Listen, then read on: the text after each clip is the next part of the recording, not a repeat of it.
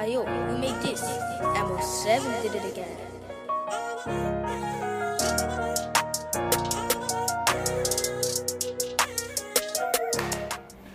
Welcome to another episode of Big Ego Media. Got a special guest called by the name of Big Mike's ID today, bro. I'm all good, my brother. No complaints, man. Smooth, man. Yeah, so as we always do, for the people who don't know you, we like to go back and find out the origin of people and to get to know your story. First and foremost, tell us uh, where you're from, where your background, where did you grow up? Uh, well, my name is Michael, but they call me Mike's. Um, I'm originally from Southeast, uh, Brixton. Um, yeah, I mean, before I even go off into one, I'm not even keep it. I keep it 100. I, I don't. Before we even start this interview, I don't even want us to feel like I'm just putting out a mad narrative of badness. So just in case anyone hears anything and you start thinking, no, no, no, this is just all to do with just like where man's come from and some real stuff. Yeah. Just keep it 100. Yeah. You say you grew up in Brixton. Um, how was life growing up in Brixton? Uh, being like just being quite blunt, honest, like uh, like Brixton in a weird way has been the Gaza for man. Um, yeah, just I mean when I say the Gaza, I just mean it's just been just badness, just been nuts. I can't even lie in the most respectful way. So, um, who did you grow up? Did you grow up in a household with both your parents, mom, dad? Yeah, um, funny enough, like both my mum and my dad were like both pastors um, at the time when they were together anyway. Um, yeah, so I grew up with both of them until obviously they split, and then get it. So, what's your um, sort of background, nationality? So I'm Ghanaian. Um, tiny little bit of mixes here and there, but I'm just straight Ghanaian. Like I, that's that's it. just straight Ghanaian. So how was it kind of growing up in an African household with parents who, I guess, is somewhat when you're pastors, you're a little bit more strict. It's an interesting one because, nah, like my pops, like he was on smoke. Like when we think about like African parents and stuff like that, like he was, yeah, he was, he was smoky. I'm not even gonna lie. Like we we couldn't even do nothing. We couldn't really go out like that too tough. Like even if we did go out, we had to come back in early.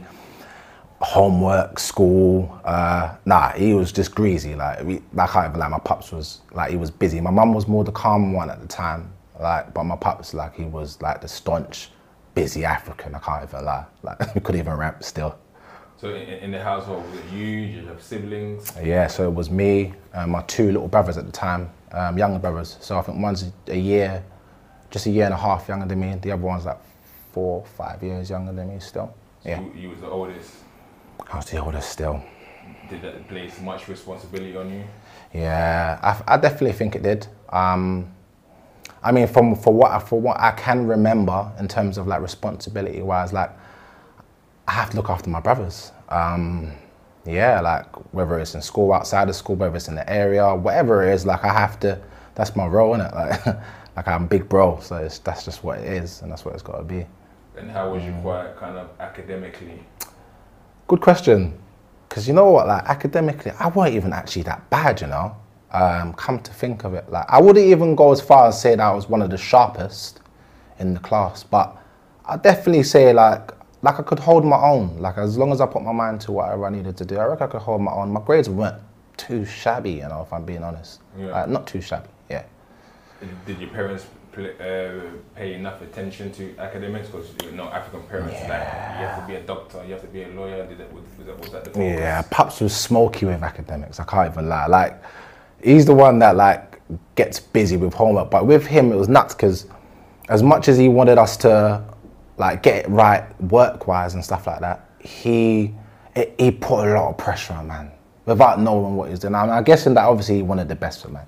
So I guess his way of going about it, his approach was quite like, "Mm, mm, mm," like if you don't get it right, like you get caned or you go and do ABC, you go and do squats, you- whatever it is. Like you just get busy. Like he was, he was like a busy guy. I'm not even gonna stunt. I mean, just to touch on that, right? Because we look at society that we live in now. I grew up in a Congolese household, mm. and we used to get beats as well. Mm. Looking at myself now with children, I could never hit my children. Do you think we, we becomes too westernized, or is it a thing that we're and some people look at the beating as like child abuse? Have we mm. become too westernized, or is it was it like tough love that was needed at the time? Ah, that's a proper good question, you know, because did it put me in line? Mm, I guess where it needed to. Um, it slightly put me in check. Do I think at times it was a bit, a bit too much? Yeah. I don't think the amount of times that we would get in trouble for, and what, and especially for what the things we were getting in trouble for, I don't necessarily think it was warranted for us to like be dealt with in that manner. But I get like harsh love. I'm about that. I get it. Like you know, like that discipline. I just think everything and everything there needs to be a balance, and I just don't know if our parents know or have a clue of what a balance looks like. If that makes sense. Yeah. So, I mean, you're growing up in Brixton. What what part of Brixton at the time? So where I'm originally from, I'm from a place called Myatts Field, so southeast Myatts Field Estate, um, where they used to call Baghdad. Um, so like Angel Town, and when everyone hears Brixton, they think Angel Town is the only place that exists. So Angel Town and Myatts Field were like neighbours, literally like How, how two minute. Two minutes. two minute walk, three minute walk. Okay. Yeah. So what is it just because of different estates? That's why it was named different. Yeah, that's that that estate's actually called Angel Town, and our estate's actually called Myatts Field. Yeah, Okay. yeah, yeah. Probably live so close to each other. So at kind of which point then did kind of things turn around for you where the pull of the roles kind of got you involved? Mm. You know what? Like, I, f- I feel like for me, like it all started when I was younger. Like, my house used to get burgled. like, sounds mad, like, but my house used to get burgled as a youth. Like coming in, maybe coming in from church with my my pups and my mum and stuff like that, and seeing my front door slightly open, or even seeing cracks and breaks and that in my window. I'm saying, hold on, wait there. Doesn't this mean that we just got robbed? Like, but then we go inside and you realize that everything's scattered. The house has like been properly burgled.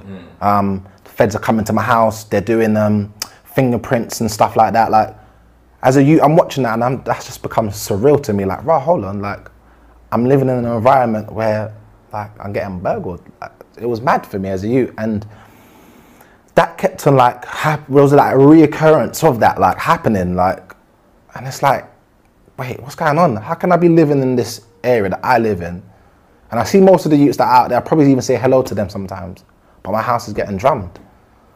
So like, I feel like for me, like looking at those things, like it made me feel mad unsafe. Like it made me feel as if my family were unsafe.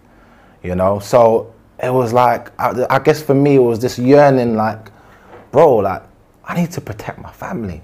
Do you get it? Like, I don't know how I'm finna protect my family, but bro, like, man can't be getting my house drummed, like, because who knows, one day they could drum my house with someone in there and then it gets busy and then something goes completely wrong and then what then? You understand? So those thoughts and stuff like that would play on me and I just always wanted someone to be or play the big brother role for me to tell whoever's robbing my crib, just allow man, like we're not like we're just normal folk, like we ain't got mad bread like that. Like, do you get it? We're just normal folk. But unfortunately, like I didn't really have that, you know. So I feel like as I got as I got older, like that was still in me. Like, how, what can I do to protect my family? Like, how can I be? What do I need to do? What procedures do I need to go through to make sure I can protect my family? And for me, I feel like that's where everything started. If I'm being honest, yeah. And do you kind of remember what year you'd have been in? So I feel like we started doing like just like childish things like throwing eggs at windows and you know naughty stuff like maybe like year five. Yeah. Year six i probably started getting into like robbing people and and doing kind of those strange i was just like i remember being in primary school i was a bit of a bully like i don't even know why i was a bully but i was just like i was a bully man i'm not even gonna lie. So yeah i, I think it started from probably year six i think yeah What, what, what, what kind of made you want to be the bully? Was, was you shy? Was you always quite big? What, what, was it? Was it, or was it a discipline at home where you know- Mm. you feel powerless at home because your dad's the big one, so you now have to prove yourself? Do you know what? Yeah, you might actually be on something because I think it, it had a lot to do with. Obviously, my dad's just obviously just being a dominating figure. Like, but I feel like my older cousins. Yeah, I had some older cousins. I swear they used to bruck me up when I was young. Like, no cap. Like, I'm not even joking. Like, I swear that I, could, I don't know as to why they would used to smash man up, whether we was being mad cheeky or mad rude or whatever. But I'm pretty certain that they used to smash man up. Like, I'm not even gonna lie. I, I remember now, like, one of them grabbing my head and banging my head on the wall. Like I can't remember whether I dropped and he kicked me up, but I definitely know that I was probably getting bullied as a youth. To be fair, mm. come to think of it, and I just think that maybe as I grew up, it was like raw, like I've been getting moved to like that. Maybe it's my turn to start getting busy too. So I feel like yeah, that might actually have a role to play still. So going into year seven, did the bullying continue? Oh, year seven for me, if I'm being honest here, I thought I was a bad boy. I'm not even gonna lie. Year six, I thought I was a bad boy. I remember even just the way I would walk home from school. Like the primary school, like, like people even my age, I didn't even look at like, look at them like they were my age. Like I always looked at myself like I was a grown you get it? So like going into year seven, nah, nah. I went into year seven quite like quite cruddy. I'm not even gonna lie. Like, yeah, I went into year seven quite cruddy still. And did the, did, did the elders kind of notice that and say, yeah, this one did a something about him? Ooh, I feel like, boy, we can go into that. I thought I thought I was gonna dive into that later on, but yeah, there were there was a particular person, if I'm being brutally honest, that made mention of something like one time I was walking on the block. I think I was with a couple of my brethren, and we were walking into my crib, and then he he was with his big dogs, and I remember him like tapping them and being like, they're pointing and they were pointing at me, and then they were like, "You see that you there?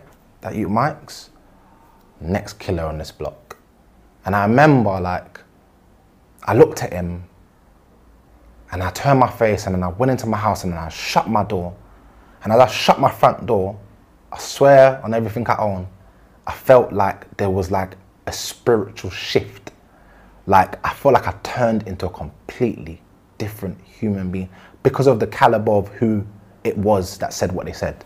And they say, I mean, if you look at scriptures, they say word are powerful and word are curses. So he turned around and said that this guy there is going to be the next Mm. Bro, king he of the block. basically prophesied that, like, bro, and I must be honest with you, I shut my door, I can't lie to you, I was not the same person. And it's mad because someone go, well, how can you change just from walking five yards from your door, close your door, and now you're a completely different human being, bro?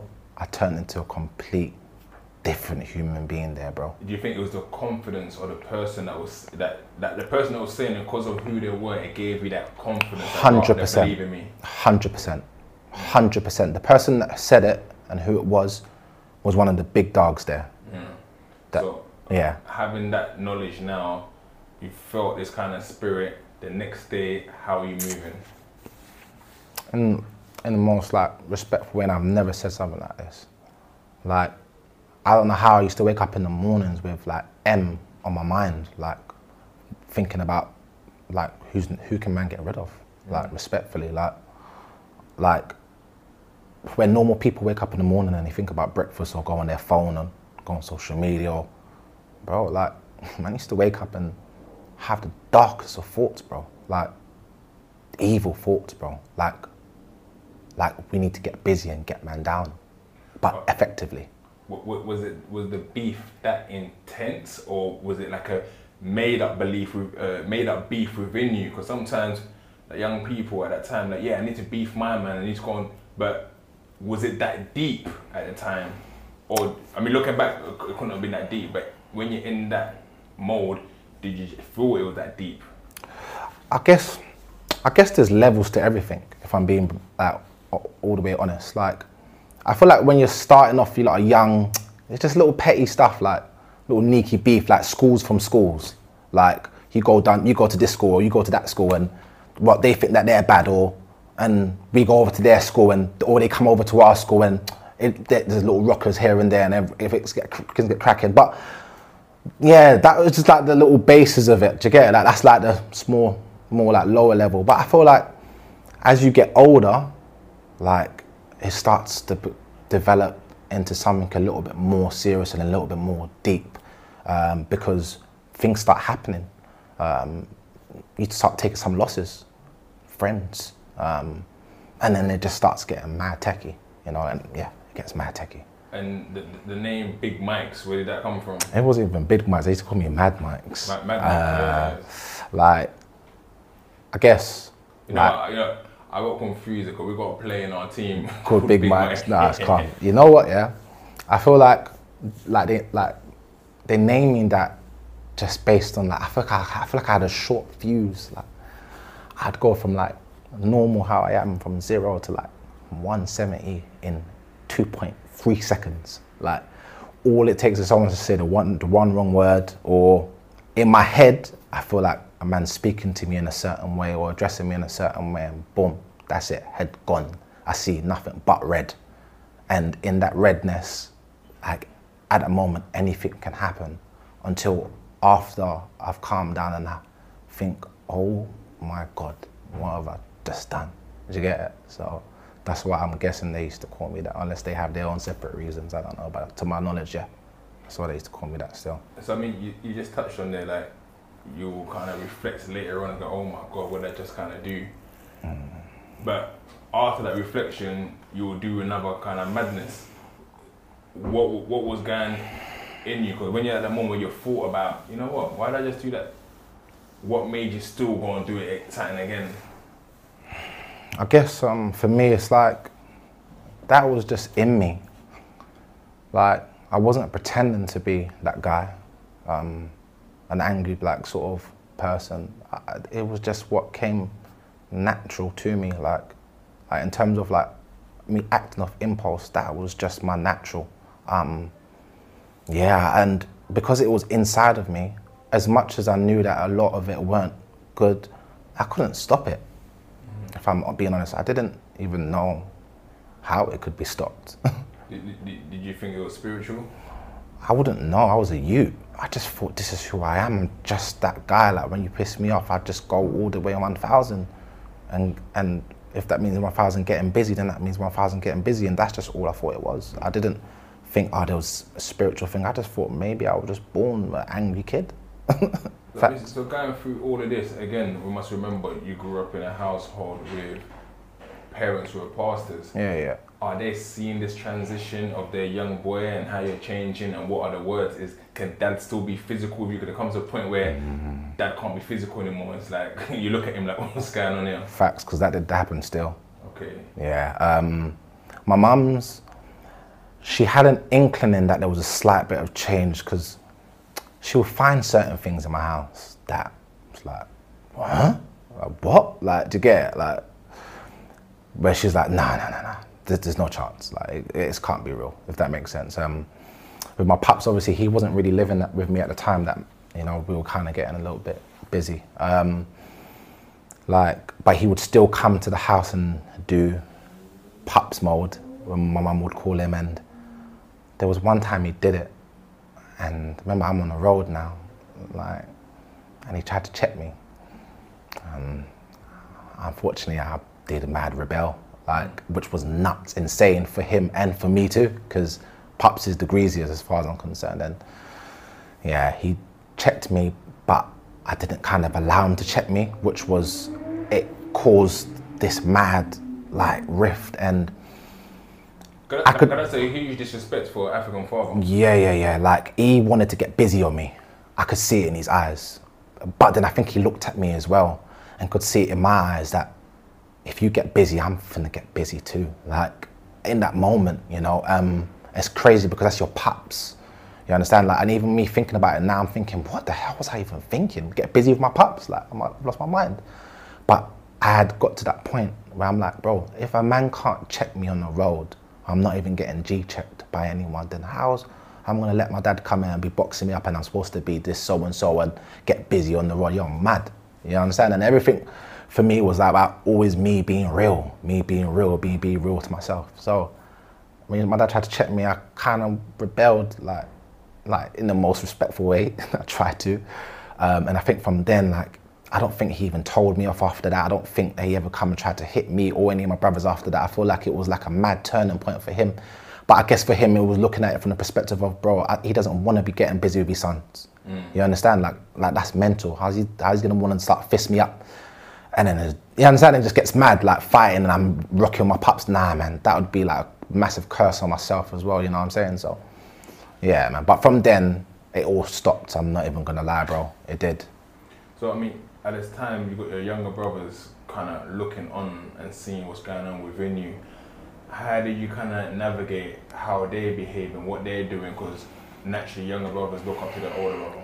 Yeah, my, my little bros, they were all, always good youths. Like, my brother was play, playing for Palace at the time. He was doing really well. My other brother was doing athletics. He was like, he was killing it at the time. So, like, I was really big on, like, what they were doing. Like, for me, I didn't really have a career path. Um, I don't, I don't feel like, I feel like I, as a youth, I was mad insecure. I'm, I ain't gonna lie, bro. Like, mad insecure. Like, I didn't actually think that I was capable of doing anything, like in life. Like, you know, like some people, like they aspire to be footballers, some aspire to be musicians, some aspire to be whatever it is, doctors, whatever. Bro, I didn't think that there was any lane for me. Like legit, like nothing at all. Um, that's even part of the reason why I even jumped on the road because I found so much life and things and uh, a sense of purpose and belonging on the road.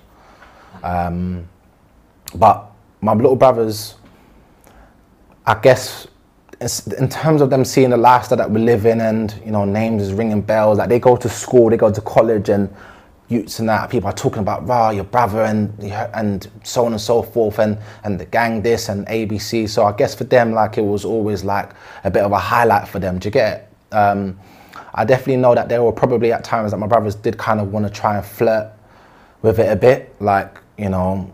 But I was like, bro, like my brothers ain't touching the road, like on God. Like I used to tell my brethren and stuff like that. I'm like, bro, like if man ever think that they could be bringing my brother in or any of my little brothers or rolling with them, bro, like me and whoever it is, we'll get busy. Like that's how serious I took it. I'm like, I'm not seeing man rolling with my, my little brother. You see my little brothers, you send them home. They're not out here on the block. Out here, it's the it's the Gaza, it's the jungle. What's my brothers doing out there, bro? I know how mad peak it is. They're not why they out here. So anytime, like I would see them out, mm, nah, like obviously they would still go and do their own thing, like have their own bridges that they will roll with, like. And I, even one of my brothers, I heard that one time, he, them and some youths robbed some youths, and I remember getting a phone call saying that raw one one dog was saying that raw they they're gonna pitch your little brother. Like, but obviously, they, whoever it was, that individual didn't know it was my little brother. So obviously, when I got the inkling, and I just made two phone calls, say, "Yo, sir, listen, that incident over there, my little brother, don't even let those words come out of your mouth ever again. Now you know it's my little brother. You dead it off. Whatever the incident is, whatever the occasion, whatever happened, kill it off now. Otherwise, ABC. Um, and then I got into my little brother, greased him the hell down. I said, bro, are you mad? Do you know how much nonsense that you can get me into because of foolishness that you're doing? That you want to be doing A, B, C, and D. But you lot are robbing people, you're mad. So I remember greasing my brother and saying, bro, if I see any of your brethren that, that you were rolling with at the time, make it known. If they see me, I see them, man, no, they better just keep it stepping quickly, you know. So I was super protective over them as much as they did, they really wanted to get involved. I just wouldn't really allow it, if I'm being honest. And in, in, in the same instance, you just said like you, you were super protective over them, Mm. and at the time, I guess the gang was OC, Mm. which is um, kind of renowned, being called um, organized crime. Mm, They were having a real active beef with different areas, including Peckham and so on. Mm-hmm, Although you're trying to protect your brother, at the same time, are you putting them in danger because of who you are? Because I'm like, you know, actually, let's go and get uh, Mm-hmm. Yeah. Mike's brother. Yeah, that I did. I did. Um, my brother went Richmond College, um, um, and I heard, I heard a few of the, the youths, the younger lot from the NAM, used to go over there. Uh, I, I was never comfortable, ever. Um, I was always on edge on my seat, um, thinking that I'm gonna get that phone call that maybe my brother's been brought up or whatever because of man. Um, I was always on edge. Um, and I think I remember one time I got a phone call. I got a phone call that my brother's in hospital. Now I didn't know what happened. I didn't even care for what happened. I just heard my brother's in hospital. Now you have to remember, I've been playing in my mind. These youths don't like man, and they can't catch man. So if they can catch the closest thing to man, it would be my brother. They would go and find him at his college. So when I got the phone call, I heard he's in hospital, ABC. No word of a lie. I don't think I even phoned to even ask what happened. I think I remember just saying, okay, my brother's in hospital.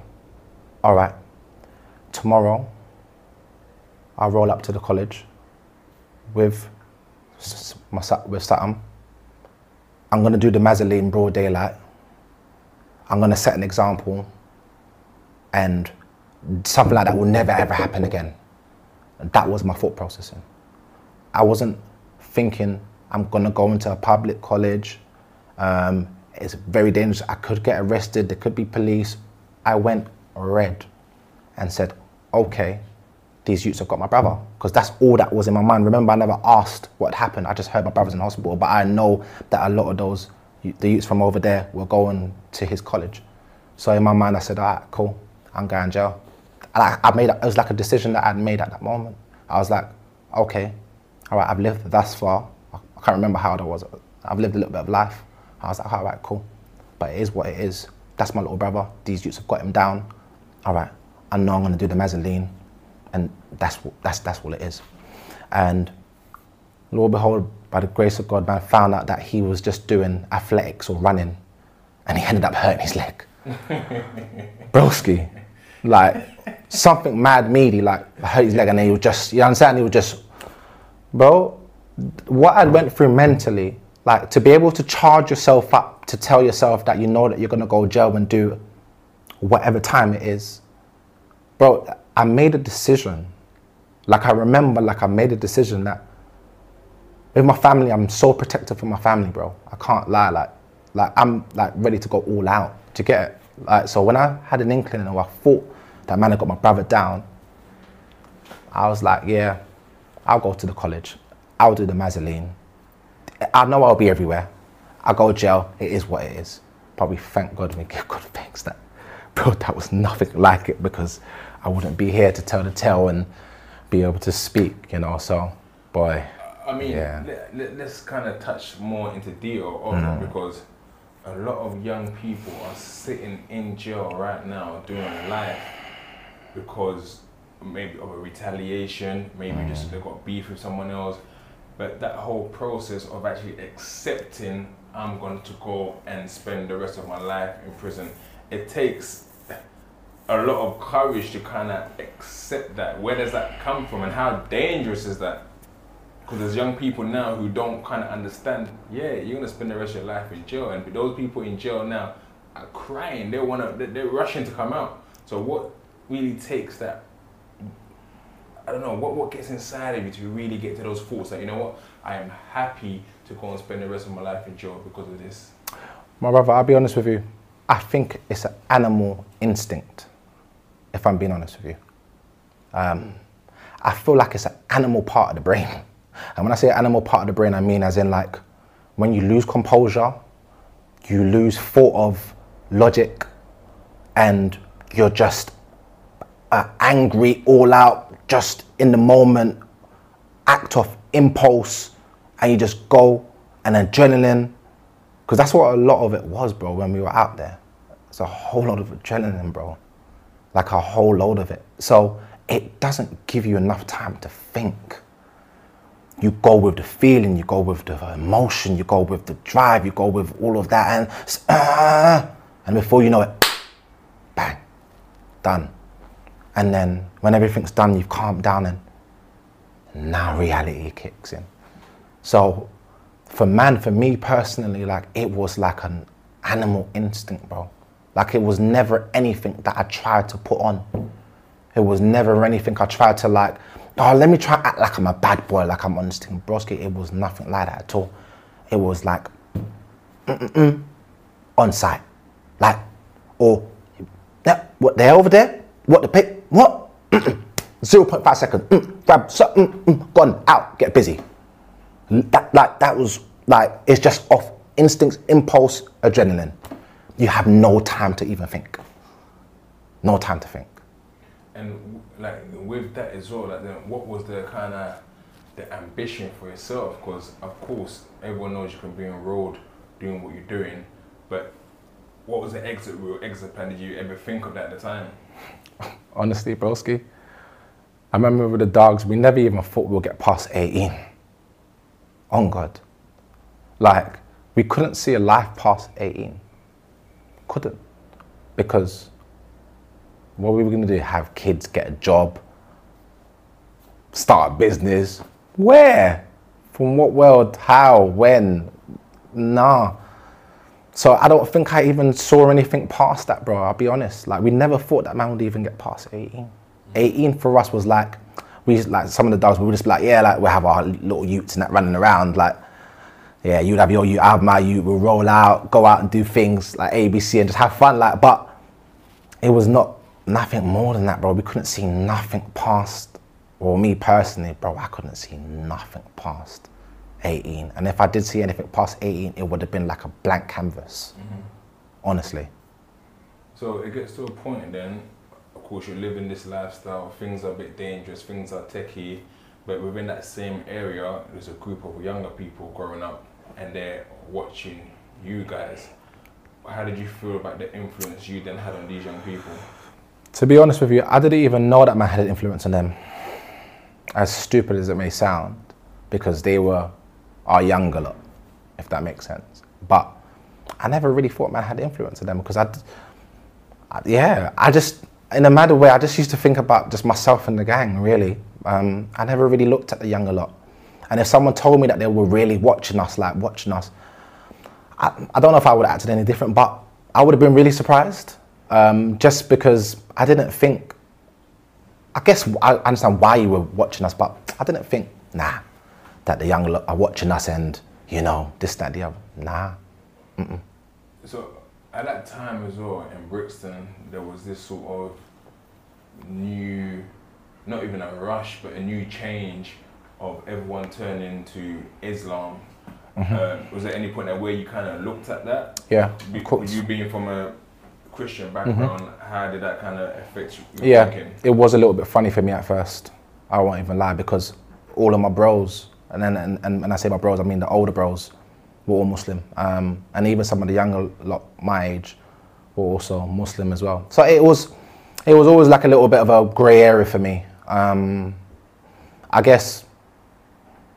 Like some of the older brothers would speak to me and say, "Well, when are you going to take a shahada?" Like and so on and so forth. And I would just be like, like soon. Like I would be like, well, like soon. Um, but obviously, because I have grown up in a Christian household, it was just, bro, it was just, it was too techie to maneuver. You understand? Like it was just mad. Like, but yeah, like I almost, I, I feel like I almost did. I am gonna lie. I'm not gonna lie. Just because we were, that, that was our, we were, t- that was the you, that was the brotherhood. Mm. Like as much as I wasn't Muslim, but we were all bros because when it's time to get busy, we get busy. When we're laughing together, we're laughing together. When we're having fun, we're having, we're doing it all together. So yeah, like I, I did feel a little bit of a grey area, but the bros and stuff like that, they never really kind of like made me feel like an outcast. Um, like they always made me still feel like, yeah, yeah, Christian, but you're, you're still part of the, the gang. Do you get it? Did, So did you actually study it at all? Or no, I didn't. I didn't. But I will listen to some sometimes when my brother, shout out my brother Stinks, would be given, you know, like dawah to the bros on the block and stuff like that, and just like sharing the importance of Islam and stuff like that and whatnot. And I would, I'll obviously, I'll be around and I'll be listening, I'll be hearing. You know, it's big bro. You know, you're gonna listen. If big bro's, you know, talking about something positive and stuff like that, you're gonna, you're gonna give your ear to it. You know, so I did definitely give my ear to it. Um, in terms of the transitioning into Islam, um, I guess after a while we were just getting we were just busy just doing nonsense so that kind of like was a little bit on the back burner So, uh, obviously, you- you're going through all these things, and it comes to a time where we get a little bit older. Mm. The beef we think we're having is not really as intense as it should be. What was the change? What made you say, actually, this lifestyle is mm-hmm. long? to be all the way honest with you yeah like where i'm from in Myatts Field, like we used to call it baghdad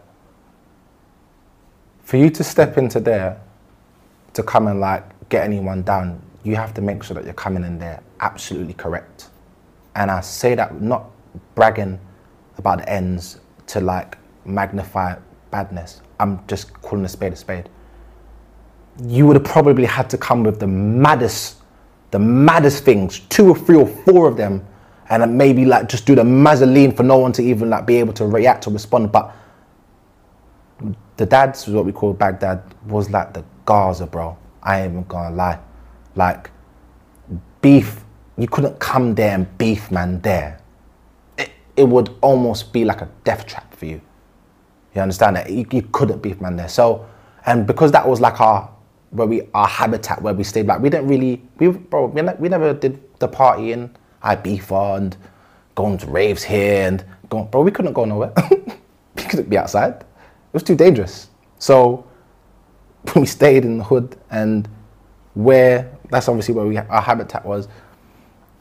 Beef, you couldn't have beef. Like so, we felt like big dogs. I am gonna lie. It was like, bro, no one can't touch us. Like we're untouchable. Like who out there really can check for man? That's how we felt. Even though there's a lot of people that could check for man, but we felt like no one could check for man. So when I was, I would say, transitioning, like I felt like we've done everything that man needs to do. Like I, I, felt like, bro, like there's nothing that man ain't done that I'm like, oh yeah, no, bro. I felt like we had hit quite a high pinnacle, like of, of road status. I feel like, bro, our names were everywhere. Like things are happening, bootings were happening, a whole lot of things were happening. You know what I'm saying? Like, so I felt like, bro, no one could even check for me anyway. And then I feel like my brethren and stuff like that, like passing and stuff like that, I don't even think that's what changed me. I felt like that made me start thinking to myself, like, this is just all a joke, bro. Like, my brothers that man thought that man will grow with and, and be with to the end, like, have been robbed.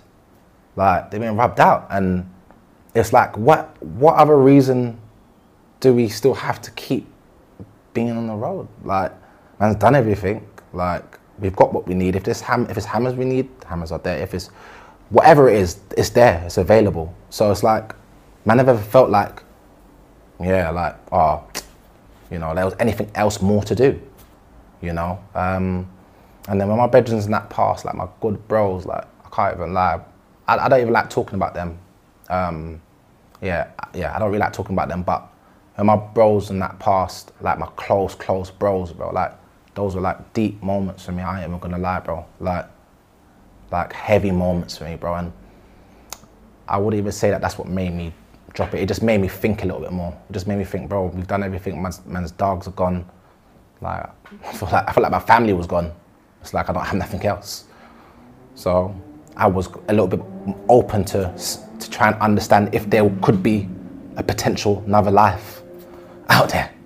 If there could be maybe something else more um, out there.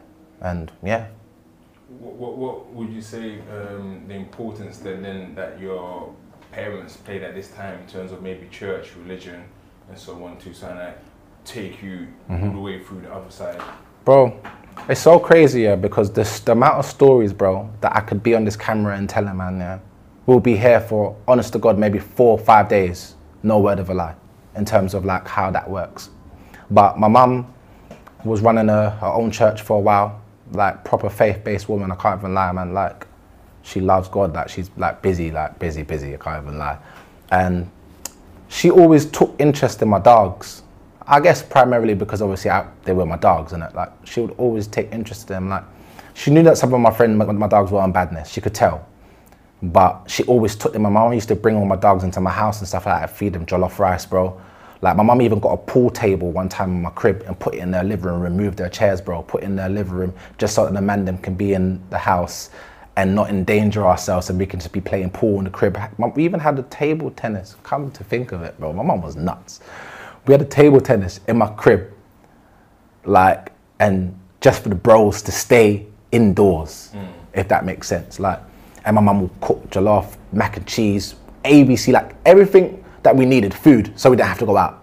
She'll provide um, social a, a social um, environment, she will provide that just so that we don't have to be outside getting busy. Um, yeah, like so. And my mum doing all of that, she would use that as a point of contact to obviously that do prayers and stuff like that with the, um, the bros um, and whatnot and whatnot. And if I'm being honest with you, I feel like like a lot of prayers, a lot of prayers, a lot of prayers, like a lot of her speaking the right things. Like when we're saying praying, we're talking about speaking, like we're talking to God. Like you get it? So I feel like a lot of that had a part to play on us. Like you can't be prayed for and just feel the same, bro. No human being, bro. No one can get prayers or anyone speaking goodness into their life, bro, or any of those things and just be the same. Do you get it? Even if you don't completely change, you're gonna feel something at that moment. You know, and I feel like those moments were like little experiences for myself and some, some of my dogs that probably never left us. Yeah. So they were like like little seeds that had been getting sown, I guess, from the get go. Um, yeah, in, tra- in, tra- in transition. So it gets to a point that where you didn't say, you know what, you wanna give back. What made you wanna give back and let us know what you're kind of doing now? Mm-hmm. You know what? Like in the ends, like unfortunately, bro, we never really had no like role models in terms of like just doing like goodness. Like, of course, some of the bros were doing music and stuff like that, which was good. Like, but like outside of that, there weren't really any role models. Like, it was just gang banging, bro. Like, and just getting busy, bro. Like, and it's like as I was transitioning, like remember, man had done or did so much damage in the ends, bro. Like remember, youths are coming for man in the ends. Not that they ever caught any of us, but they would come when we're not there um, to really try and get man down. So we caused a lot of like we put a lot of people in danger. I ain't even gonna lie.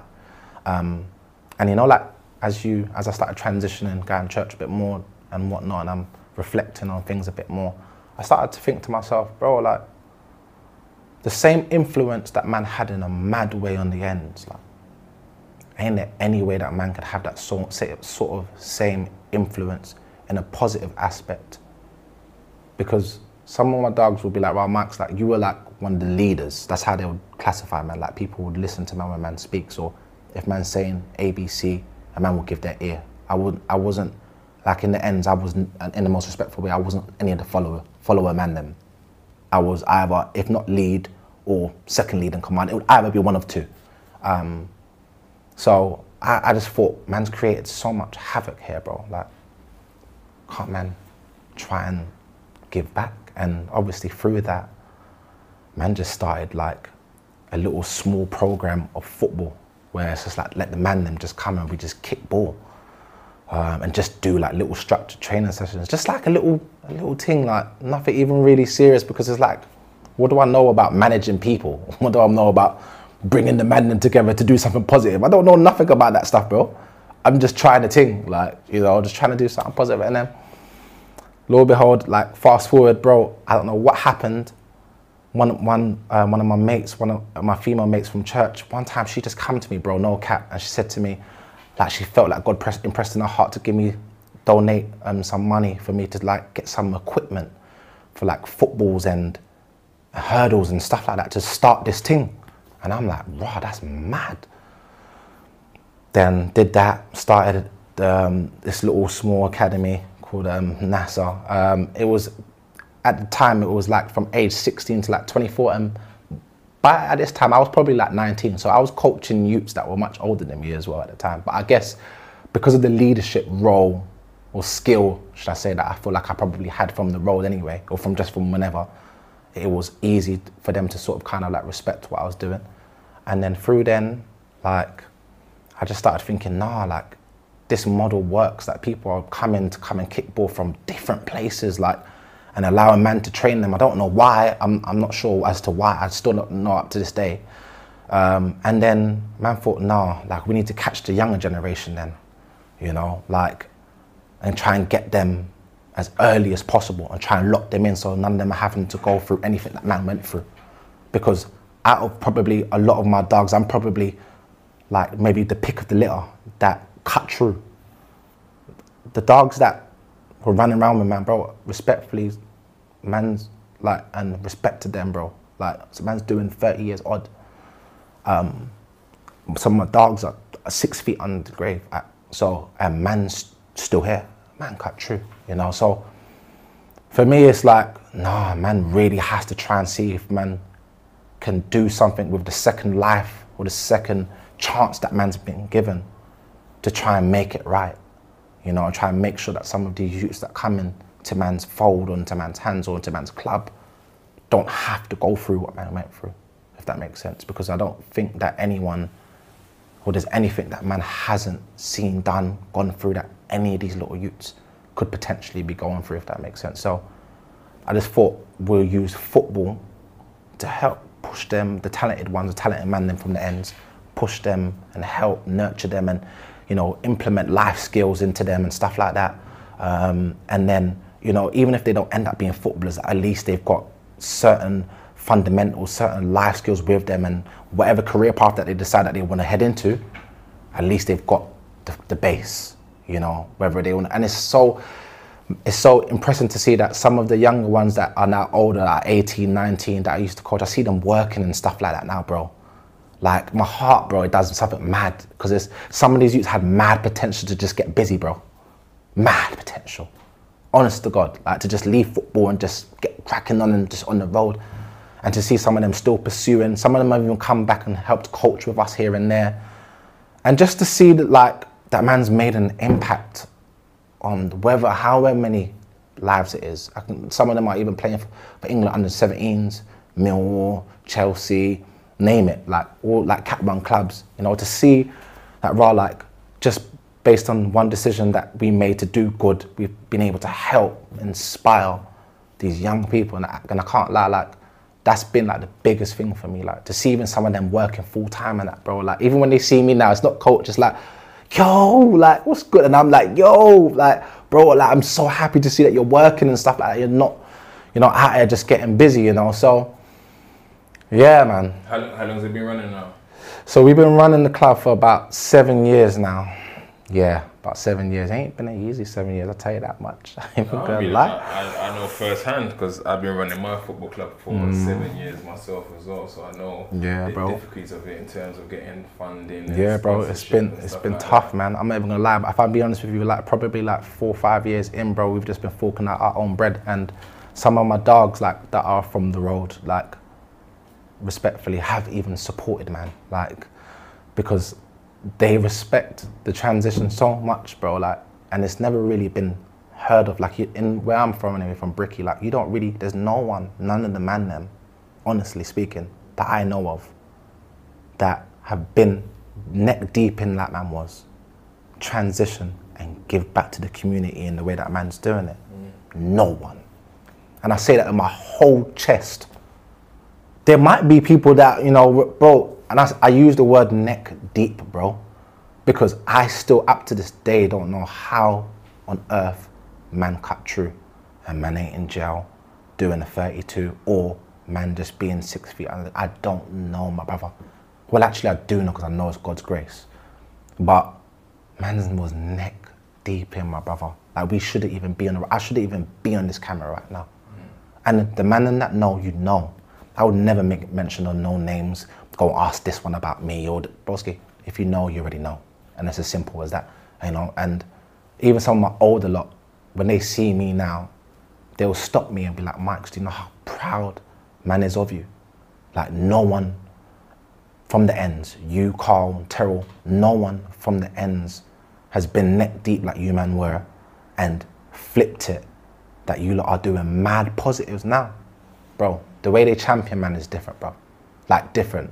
Yeah, you think because they're older than man, they want, bro. They champion man properly, bro. And how does that make you feel, brother? It's one of the greatest feelings because we were getting slaughtered when we first were transitioning. I ain't even gonna lie, we were getting slaughtered, bro. Mm. There was a whole load of man chatting nonsense about man, bro. Talking about how man's washed up, man's turned soft, the man there shook because of the beef, etc. Bro, we were getting it. what, bro? There was even man that would sometimes even try and even try and check man. Did you get it? Like, bro, even when we were transitioning, I remember my first job I got, bro, in Miss Selfridges. First, I don't even know what a CV is. One of my lady friends helped me put a CV together, bro. We was in West End. It was even weird, bro. In West End, I've never even been West End. Handing out CVs, me and one of my bros that were on the on the road as well, handing out CVs, bro. And that same bro that was handing out CVs, RIP him, Ratty, um, yeah, passed. Um, yeah, that, that one's heavy for me, bro. I can't even lie. Yeah, he passed. He got um, shot in his head. Um, yeah, and he's my that's my brother. That's my brother. Like for us to go to West End and be handing out CVs together, pretty much sums it all up. Um, and it's mad because I got the job before him, even though we handed out CVs on the same day. By the time Miss Selfridges gave his mum a call to say that we want to interview him, he was dead. Wow. Yeah, he was dead. Um, yeah, yeah, he was dead. Um, I mean, uh, yeah. trying to keep it on the on, on the on the positives. Yeah. I mean, where can people kind of find the club? Where is it situated? How do young people get themselves involved? How do parents get in contact? So obviously, like we've got our website, um, Instagram, um, official law FCN um, NASA, um, or you can just type in www.nasaacademy.com. You'd see us on the net. But we're all over the socials, like on, on Facebook, Instagram, and whatnot. And yeah, man, we just really want to make sure that like, like none of these youths have to go through what man. And remember, this is just like an overview. Like, there's no intricates I'm giving you at all. Uh, it's just an overview, like, of how man live. Like, but yeah, we just want to make sure that, bro, like, we really can like use what we're doing as a point of contact to be able to reach these little youths and and, and, and let them know that, bro, that change is real. And I use myself as an example, bro. If man could change, I promise you to God, there's no one under the sun on God that can't change. And I know, like I said earlier, me running a football club, how difficult it is in regards to getting funding and Mm. sponsors and stuff like that. So if there are local organisations in Brixton who want to sponsor, get involved, what, Please, I would, man. what I will say as well, which I told everyone, um, one of the um, more obtainable funds to try and get is an awards for all, which is ten thousand pound from the lottery. So anyone that's listening that's also running similar organisations wherever you're from, it's ten thousand pound you can get from the lottery called Awards for All, which gives money to people like yourselves who are doing things within the community to stop mm-hmm. young people to getting themselves into trouble, but also getting them powerful. So definitely try to look into that. I mean, any any kind of last words you got for people out there? So maybe your peers of your age, but also for the younger lot now coming up who are watching this. like for for like the man that are my age, like I, I've always kept it all the way 100, like, and just let them know that, bro, like there is actually more to life, bro. The man being out here on God. Um, I just realizes that some people are scared to make that um, that leap, that jump. Um, we were brave enough, I guess, to take that leap and and discover that there was light at what we call end of the tunnel. Um, so my bros and that are, that are still battling with being on the road, I can't lie. If I'm still here, bros, you lot can do it, man.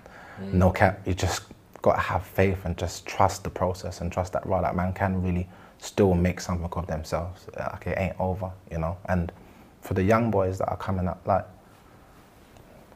I, I don't really like to give the same message that everyone talks. Oh, come off the road. It's, you get killed and it's not good and it's a facade. We all know it's a facade, but you see when you've been on the road, road, like, and you've got that mindset, you ain't got no one to guide you and really take you by the hand and show you mad love and really break this stuff down to you.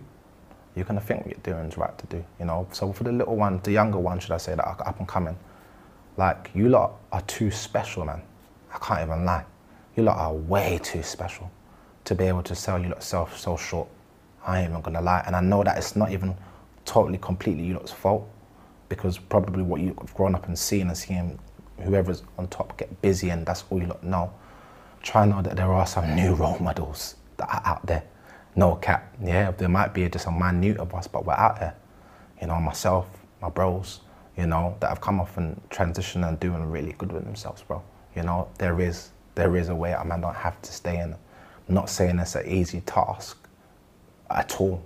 It wasn't an easy transition at all, but at least you've got the likes of people like myself who've been done there that you lot can hit me up. Like I will have that conversation by all means all day long. We can chop it up, whoever you are. You know, so yeah man. Is there ever a time where it will be Pastor Mike? Oh, family, to be brutally honest with you, I'm not the title man, man. It's not my thing. Like everyone's banged that because my mum, my dad, ABC. But for me, broski, I don't like titles, man. Um, and in terms of a pastoral work, in terms of what they do, in terms of like chatting to young people, looking after them and whatnot, bro, like it's what man do anyway. Do you get it? I just, n- you're never gonna see me that, that, yeah, that sort of like religious. Nah, nah, nah. I like to be me. I like to be how I am, who I am, and I still think I could be um, equally as effective the way I am without having to be on a pulpit or have a religious you know, aura about me, if that makes sense. Now I feel like I can do the same. So I prefer to just be Mike's, if I'm honest. Yeah. And there, guys, that was a big ego interview, and there was Mike's, man. Thank you for coming down, and guys, tune in next time.